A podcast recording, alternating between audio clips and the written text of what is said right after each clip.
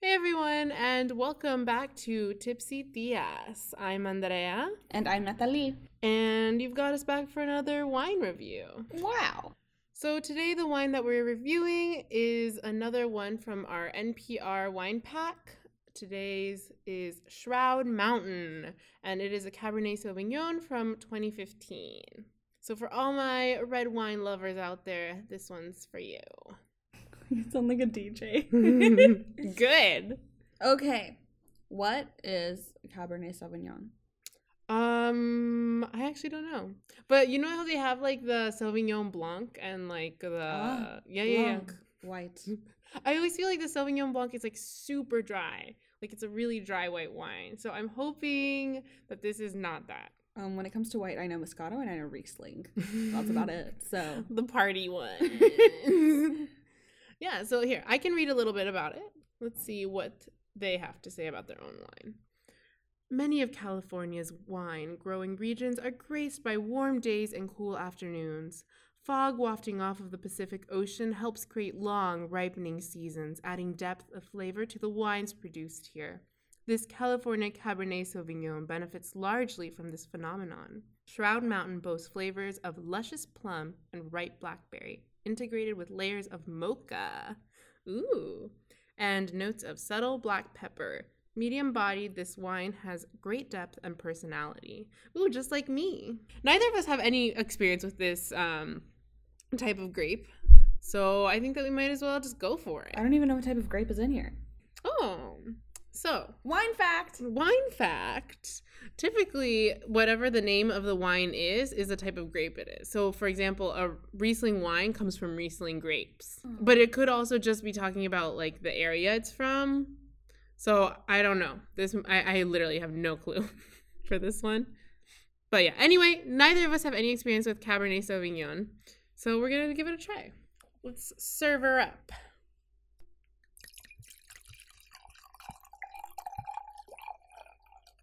Today, me and Natalie are really... Why do you have to expose us? Huh? Are you going to say that we're going to share a glass? Yeah. Why do you have to expose us? I think it's funny. God, okay. So today we're solidifying our friendship by sharing a glass. Yeah, this is solely happening because I dropped our second glass on the ground and it shattered. But you know what? We're moving along, you know? True. Okay. Okay. Let's look at the color first. How would you rate this? Bloody. She's beautiful. Yeah, this is really nice. Like, it's a really deep red. Like, it's a nice deep burgundy, but it's not, it's not see-through at all. Like, I can't see anything through this. It's very opaque. And then let's give her a swirl.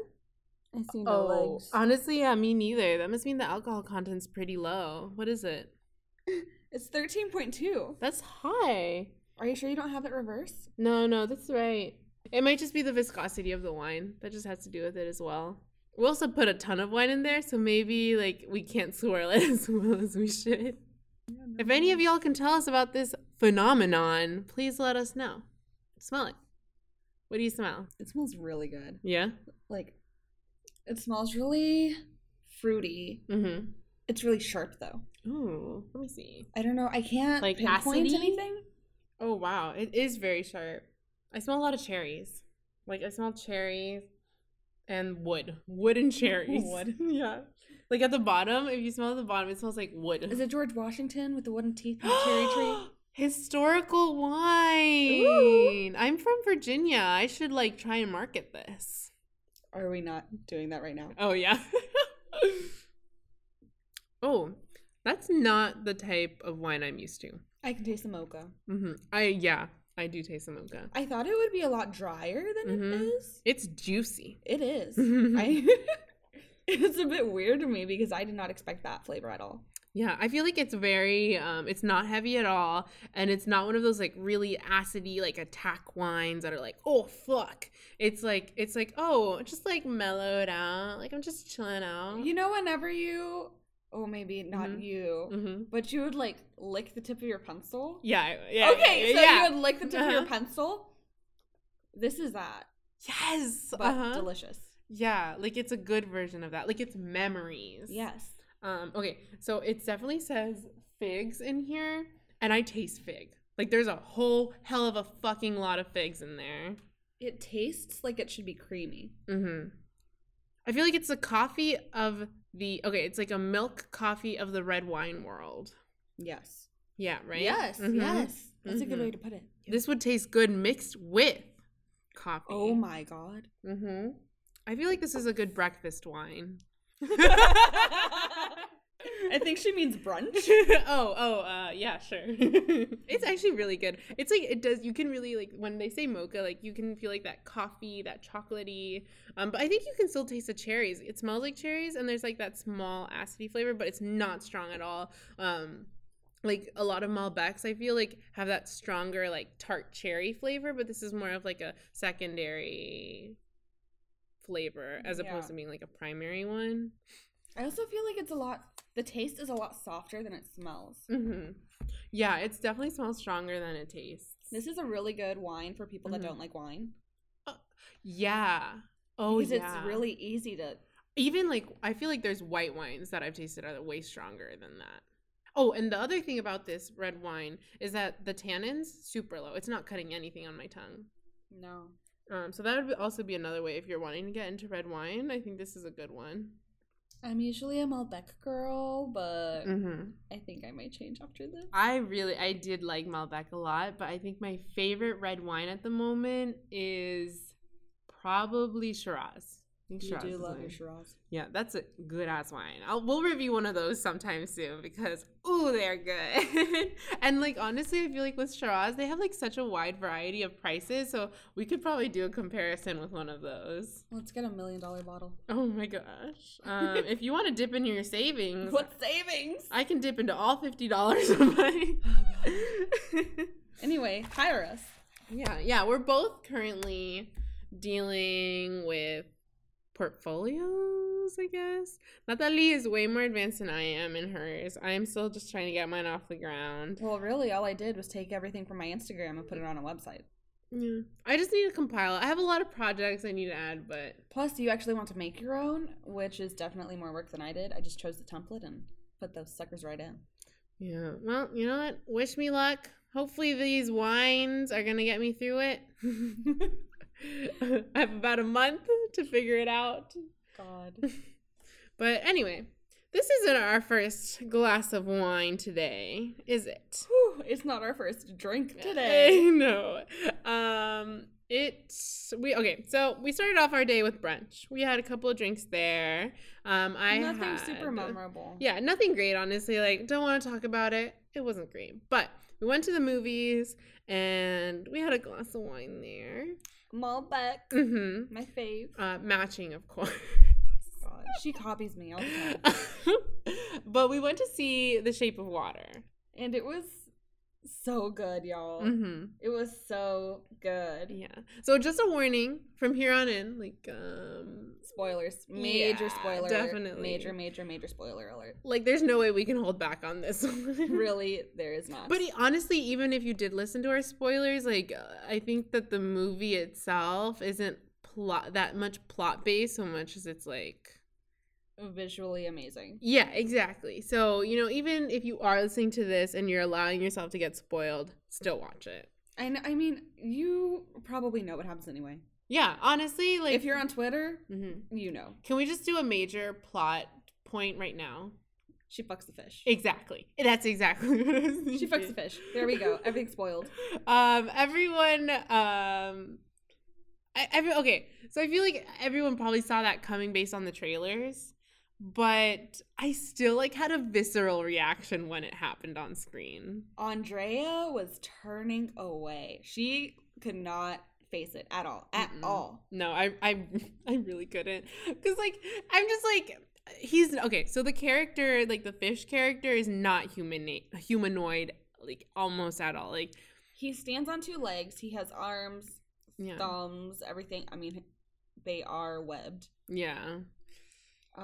But, and, like, there's, like, an muscly body. Yeah, thing. Broad shoulders, small waist. But, like, other than that, like, it's all covered in scales, like, completely. There's gill action happening all over the place. I think it's blue, right? He's blue. It's, like, a greenish, bluish. Mm-hmm. There's a lot going on there. Yeah. So basically, like, this creature, you're not going to be like, oh, like man mermaid type. No, this is not that. And honestly, I was just like, this is bestiality. Yeah. But yeah. you thought it was tastefully done, right? I thought it was tastefully done because I can just, like, see all the pornos right now. Mm-hmm. Like, weird fish man fucks hot librarian. I don't know. I don't know. But, I mean, like, there was no actual intercourse shown. That's true. You see them both naked. Well, he's naked the entire film. Mm-hmm. You see them both naked and embracing, but there's nothing. Okay, but there is one slightly it's not graphic, but at one point, the protagonist, she actually is, like, she's communicating with her friend, and, like, her friend Zelda is like, but, like, how does it happen? Like, what? Like, I thought it was flat down there. And then they show, like, her hands, and she's like, bloop, and it's like parting of her hands, and apparently it just comes out. So basically, he keeps his dick hidden until it's needed, and then it just plops on out of his crotch. Oh my god. And I was like, wow, I did not need that visualization at all. But I guess it's also to, like, keep people from wondering. Like, I don't want to see that fan fiction. I'm gonna look for it. I'm curious. I wouldn't fuck okay. No, I was about to say, if he didn't have the scales and the gills and everything, I'd fuck him. Because let's be honest, the guy was built. Oh my god. There are worse options out there. That is true. Very worse. But my thing is, I thought they were going to spend a lot more time throughout the film establishing their relationship, and they didn't. Yeah. That was my problem with it. Mm-hmm. You said earlier, like, it felt like they went from start to end, and that was it, and there was no middle. It was just, she sees him, she's immediately attached, and then when the opportunity comes, she takes it. Yeah, so that was also my concern, was that, like, it felt very much like you don't see why she likes him other than the fact that she can see herself in him, which feels like very much like she's just projecting her own feelings. Which is not healthy at all. No way. Yeah, and it's just, like, no one ever really talks to him. Like, it's basically Stockholm Syndrome. Yeah. Because he is kept captive in a government facility where literally everyone treats him like shit except for her. Everyone. He's physically abused. I mean, verbally, I don't know if he can understand the words, but verbally abused. He's separated from his home, and she's the only one being nice to him, so of course he's gonna become attached. Oh, you know what, going back a little, we should probably explain the plot a little. Okay. So you have this woman, Eliza, who is mute. She works at a government facility, cleaning. And one day, a bunch of, like, higher-ups bring in a tank. And in the tank is Fishboy. Does he have a name? No. Fishboy. Yeah. Okay. So because she's mute, she and one of her work friends, what was her name again? Zelda. Yes, Zelda. Zelda Delilah. Are tasked with cleaning up the room that he's held in every day. So she sees him pretty often. They develop a connection because she sees herself in him. She can't speak. He can't speak. He's relatively humanoid. He's able to communicate with her. He picks up sign language, which I think is pretty cool. Yeah, but it's not like super developed sign language. It's like a couple phrases here and there. And then even then, I feel like it's also based on the fact that they're both kind of like oppressed figures. Yeah, it's very much a fantasy story. But anyway, something happens, and it's decided that Fishboy is no longer needed alive, and the best thing to do is cut him up and use him for science. Obviously, Eliza is not down for this, so through some, like, pretty cool planning, that was a pretty good scheme. Yeah, it was. That was a pretty good scheme. And you got, like, a lot of, like, people involved that you wouldn't expect. There's some twists there. Yeah, we won't ruin those for you. But through a lot of careful planning and scheming, she gets him out and takes him back to her apartment. where she basically just like keeps them in the tub mm-hmm. and they chill, and it's cool. And sometimes they have sex. But oh, okay, just making the connection right now. The tub is also where she masturbated every day. Yeah. And now that's also another mm-hmm. point of eroticism or whatever, because mm-hmm. it's where they have sex. Yeah. I think also well, okay, no. Finish. Is that your whole plot summary? It's not my whole plot summary. More happens, but I don't want to ruin everything. Yeah, but like that's the main point. Long story short, they end up together. Yeah. In one way or another. Yeah. Going back to like the nitty gritty, I thought that was so interesting from the beginning. As Natalie said, like she always masturbates in the bathtub every single morning, and it's so funny because like she's always cooking her eggs with a timer, and in the time that she's cooking, she goes and takes a bath and masturbates. And I'm like, eggs don't take that long to cook. She was going pretty hard. I don't think it takes her that long. Like there was like water sloshing out of there. Like it was intense. I do commend them for giving her, what's it called? Physical autonomy? Autonomy? Sexual autonomy. Mm-hmm. Because she knows what she wants. She goes for it. She gets it. Yeah. Yeah, because a lot of the time, like, they make her seem as, like, a kind of meeker figure, especially in the beginning. But it's like, yeah, she's meek. Yeah, she's shy. And, like... No, she's not meek. Yeah, she's just shown as such. Yeah. Or people perceive her that way. Yes, people perceive her as being meek, but it's like no, she has control of herself, and like she really, the way they like show her space is very interesting too. It's very much hers. Like they show her loft, and it's like every aspect of that apartment is used, and it's kind of like homey and lived in, and it's hers, and it's not like some generic like apartment. Like there's like detailing, there's like decorations, like she's put her time in there. Like you can really see her. But it was also pretty sparse.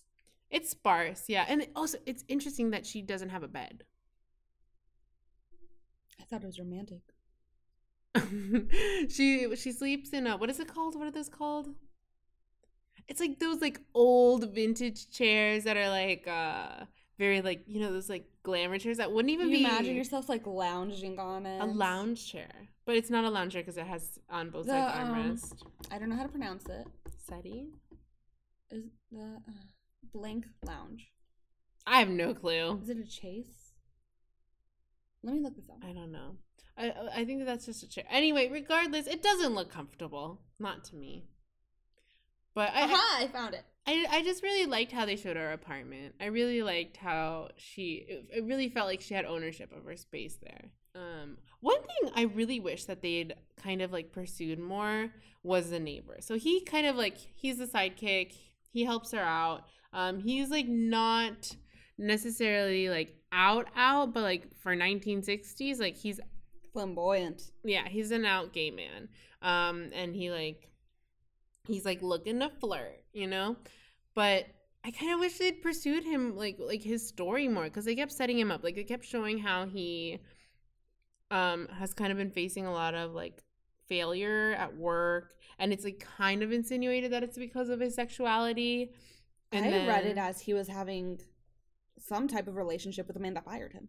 Yeah, right? Yeah. Mm-hmm. Like, there was something weird there. But it's never really thoroughly stated. And then he has, like, this, like, a kind of one-sided flirtation with this diner owner that ends up... He's not the owner. He just works there. Yeah, he just works there. But, like, it ends up being, like, bad. I don't know. Like, they kept showing, like, I kept feeling like they were leading up to something with him. And they didn't. Okay, yes. He and Zelda were just used to, I mean, push the plot along because Eliza needed them to get Fishboy out of the lab. Mm-hmm. Yeah, there seemed to be, like, a lot of, like, weird plot stepping points. Like, things that they used to move the plot along that just kind of made me uncomfortable. Like, the Bojangles, like, side thing. So they would watch, like, a lot of old Hollywood films together. The neighbor and Eliza. Is that her name? Yes. Eliza. And they would, like, watch Bojangles. And it's like, okay, that's kind of, like, uncomfortable because it's, like, this film that, like, kind of really, like, uses stereotypes of Black figures in media and, like, just, like, bad archetypes, basically. And then they never really talk about it later on, so I was like, well, why did you show that if you're not gonna, like, talk about it? And then later on, they Zelda's husband gets kind of... Who she always complains about, by the way. Yeah, she always complains about him. Like, he's, like, this, like, seen as this, like, figure that's really quiet. And, like, the one time he speaks up, it's, like, because he's a coward. And he gets kind of, like, told what to do, and he just does it. And it's not done in a positive way. By a white man. By a white man. A white, like, the villain. And it's not pretty. It's not pretty at all. It's definitely very much, like, some sort of, I don't know, it felt like they were making these weird commentaries but then not following through on them. They were just doing things halfway, like, yes, we addressed this, but they didn't really. Exactly. I mean, they could have done so much more with the husband. I mean, Zelda herself was a pretty strong character, I thought. Yeah, same. She was a really loyal friend. She was outspoken. Was she outspoken? Yeah, she was outspoken because she would tell the boss. She talks a lot, but is she outspoken? No, I think she was outspoken because she would tell, like, her supervisor, like, do I have to go with you now? Like, can I finish my dinner first? You know, like she would, like, get her opinion across. But I don't know. But then was she just being the sassy black woman? That's true. That's also... Yeah, because she talks so much that she, like, it's supposed to be, she becomes a caricature. Yeah, and it's supposed to be like, oh, Eliza doesn't even need to talk because Zelda just talks for her. Like, and that's also bad, too. Because then it's like, they're just stereotyping her as well. And I feel like sometimes they were doing it like, here's this crew of misfits. Like, and it's like, who are you to say, like... Like, okay, we've got our mute girl, we've got the black woman, we've got the gay guy. We're good to go. Yeah. And I don't like that. I didn't like that either. I was like, okay, that's fine if you want to do that, but give everyone a little bit more depth. God damn it. Yeah. Although I did like that their villain is, like, your stereotypical hero. As in, you have this, like, white man who's successful at work, and he has, like, the perfect family, and, like, he's not your stereotypical villain. He's just someone who works too hard and has, like, a job goal, and they made him the villain. I thought that was cool. I thought I liked that they did that. He didn't have some tragic backstory. Nothing crazy happened to him. I mean, his fingers were chomped off. Yeah, but he was bad before that. Yeah, so yeah, but that wasn't used as, like, his origin story. He didn't have an origin story. He was just bad because he was just bad. And I like that because that's realistic. Yeah. Sometimes you don't need a tragic backstory to be a shit person. So because then you can, like, sympathize with the bad guy. I'm not saying that that's always a bad thing because I mean, people are multidimensional. But it's really tiring when you have, like, a very limited amount of time to do anything in a film, and you waste some of that by giving the bad guy all this, like, unnecessary, and it gives depth to the wrong characters. Exactly. So it's like, yes, we're upset that, like, Zelda and the neighbor and Eliza didn't get depth, but at least neither did that evil villain white dude. Yeah. What do you think was the point of the story? Was it a romance? Like, was that it? Was it like, oh, someone found their true love? Was it like, oh, these, like, marginalized people came together and they, like, went against the oppressor? Like, nobody won but Eliza, though. Yeah. So that's my thing. Like, so it was a love story then? I don't even know if I can call it a love story because there was nothing. The film itself was romantic, but there was no romance in it. So I end up asking myself, like, so, like, what was the point? I know this is bad because I'm CAMS, or maybe it's because I'm CAMS. What is CAMS? Cinema and Media Studies. That's my major. She's artsy. But I mean, like, I don't think films or any works of art really need to have a point. They don't need to have a point. It was technically very beautiful. It's beautiful. I just feel like I was taken on a journey that ended nowhere. I wanted to be somewhere. I was somewhere. I just wasn't learning anything. Well, I was learning that if you're an established old dude, you can get money to do literally whatever the fuck you want. Yeah. I also, you know what I really like, though? They put it in an era, and they really stuck with the context of that era. Right. I'm going to be really honest right now.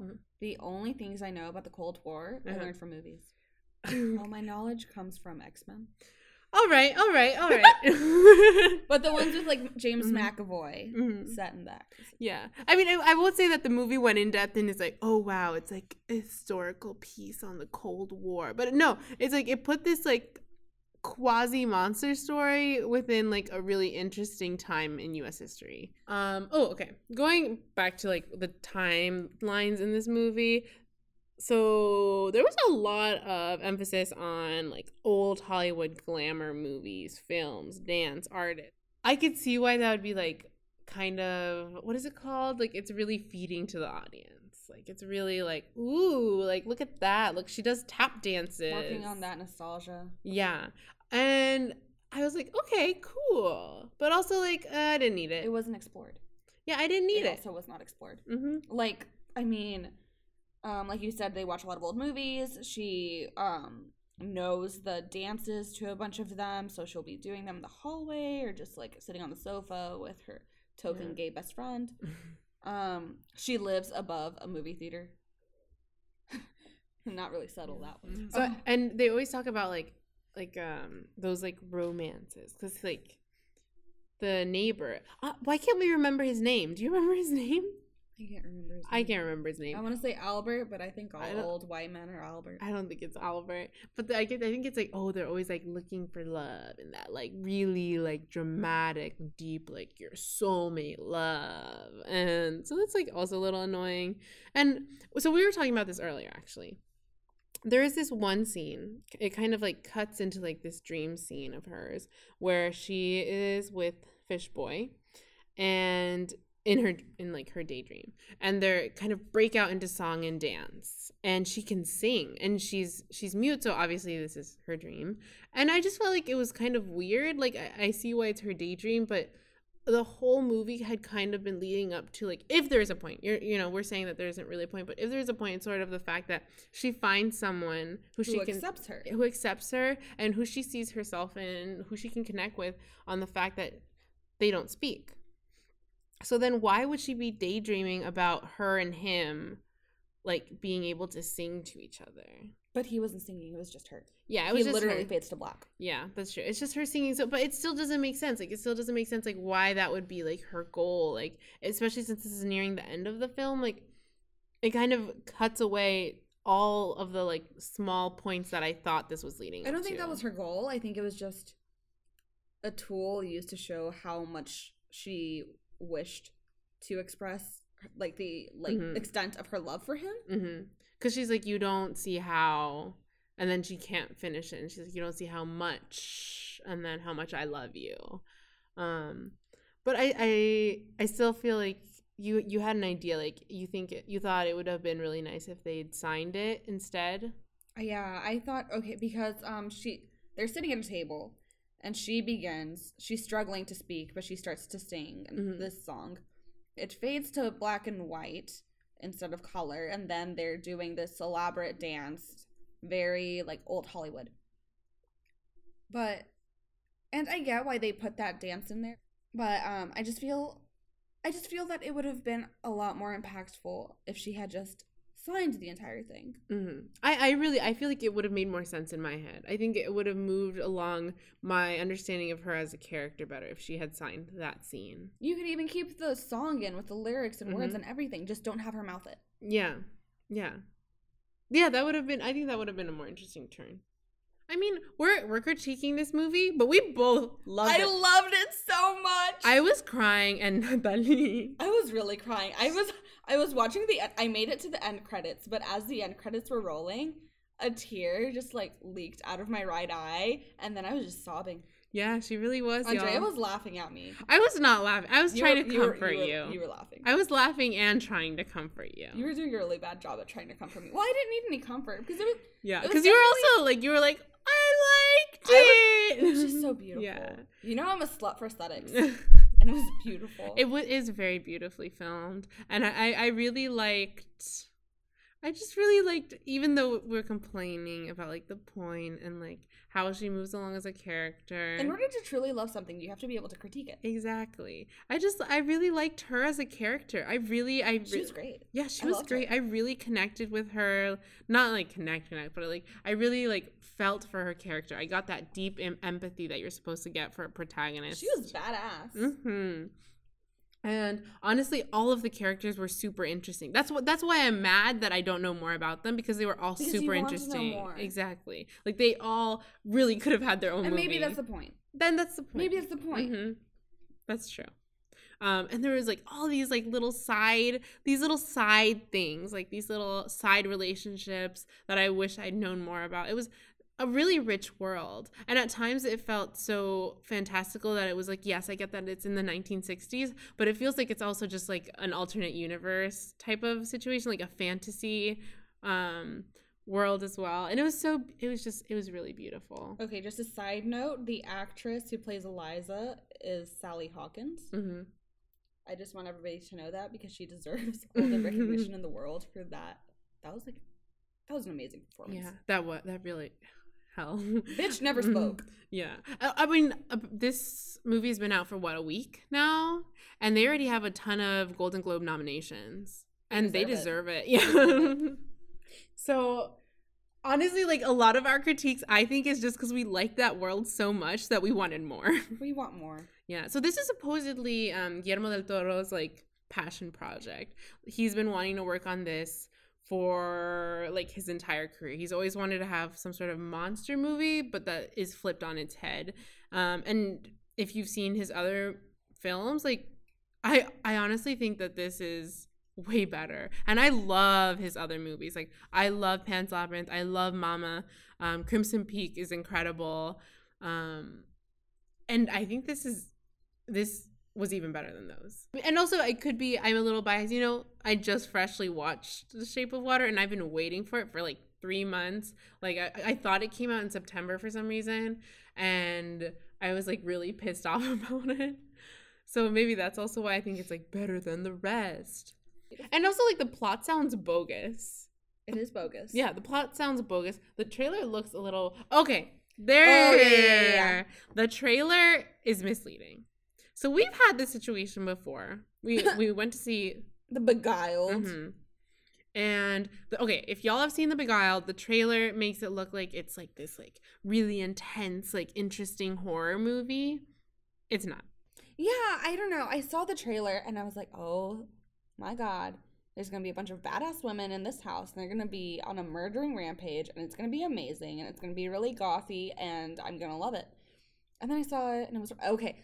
I'm going to love it outside of all of the fucking racist ass, wow, another mm-hmm. white ass movie. It's based on the Civil War. White women are amazing and wow, white feminism, blah, blah, blah, blah, blah. They're on the Confederate side too. But again, I'm a slut for aesthetics. So I was looking forward to it on a visual level. I think it fed on that. It did. It was so beautiful. But it was not the most interesting plot. And all the action happens in, like, the last 30 minutes. That is not this film. I'm not saying, like, oh, this film's only going in the last 30 minutes. But we're just saying that the trailer hyped it up to be something was not. Yeah. Was there suspense? Yes. Mm-hmm. But was there as much as the trailer promised? No. And that's the thing with trailers. Mm-hmm. Like, they're meant to hook you in. But I don't like when they feed you something that you're not going to get. Yeah, because it also just, like, I feel like they made it look like it was, like, a thriller. Yeah, they did. This movie is not a thriller. It's not. At all. And you know what? If they had toned down the trailer a bit mm-hmm. and, like, paced it so that it matched what the film actually mm-hmm. is, I would have been fine with it. I would still want to watch it. Yeah, because I think the interest came in, like, you could already see how interesting it looked, like, in terms of setting, in terms of, like, there's a fucking monster. Like, that's all I need to see. So I don't know why they did that. You know, I have to make money. Because you need to make money. You need to make money. And usually it's not the director who's in charge of the trailer anyway. It's his passion project. Yeah. We don't know how long it took to get this thing off the ground or what kind of begging it took to get the funding for it. Because, you know, this is probably an expensive-ass movie. Yeah, definitely. So, like, I understand the need to bring people in and glamorize it a bit, But I'm just mad about it. Yeah, I'm mad about it too. But at the end of the day, it was still good. I'm going to buy it on DVD as soon as it's available. Same. So this was basically just a really long advertisement for The Shape of Water. And you should all, please, I know we're all broke college students. Mm-hmm. Or I'm assuming we're all broke college students. But like when you can, support the arts. Please support the arts. Don't just stream it somewhere or whatever the fuck. I don't know. What people is streaming? Pirating. Don't do that with like lame ass shit like 50 Shades of Grey or something that you just like want to watch and make fun of. But I mean, when you can support artists, please do. Go to the theater. And it's not just about supporting an artist, but it's like your capital is your vote. So like when you pay for these movies, it means that like I support it on a level that other movies like this should also be created in the future. Exactly. So go support your local indie. Go to an independent movie theater too while you're at it. Some of our favorites include The Coolidge. Mm-hmm. And, my favorite is Brattle. So, yeah, go support your local indie spot. But what is our takeaway for the day? So today I learned that Cabernet Sauvignon is beautiful, and I love it. Mm-hmm. In agreement. NPR is really good at choosing their wines. Oh, yes. She fucks the fish. Unfortunately, yes. Why unfortunately? Unfortunately or fortunately, she fucks the fish. Mm-hmm. It's done. Maybe that's the takeaway. You're never going to find love unless you fuck a fish. Yeah. Okay. I'm glad we can leave our viewers out with that one. And you should all just go support things that you like. So with that wonderful advice to leave you all with, this was Tipsy Tiaz. I'm Natalie. I'm Andrea. Thank you for watching, and we'll see you on the next episode. Bye. Nice.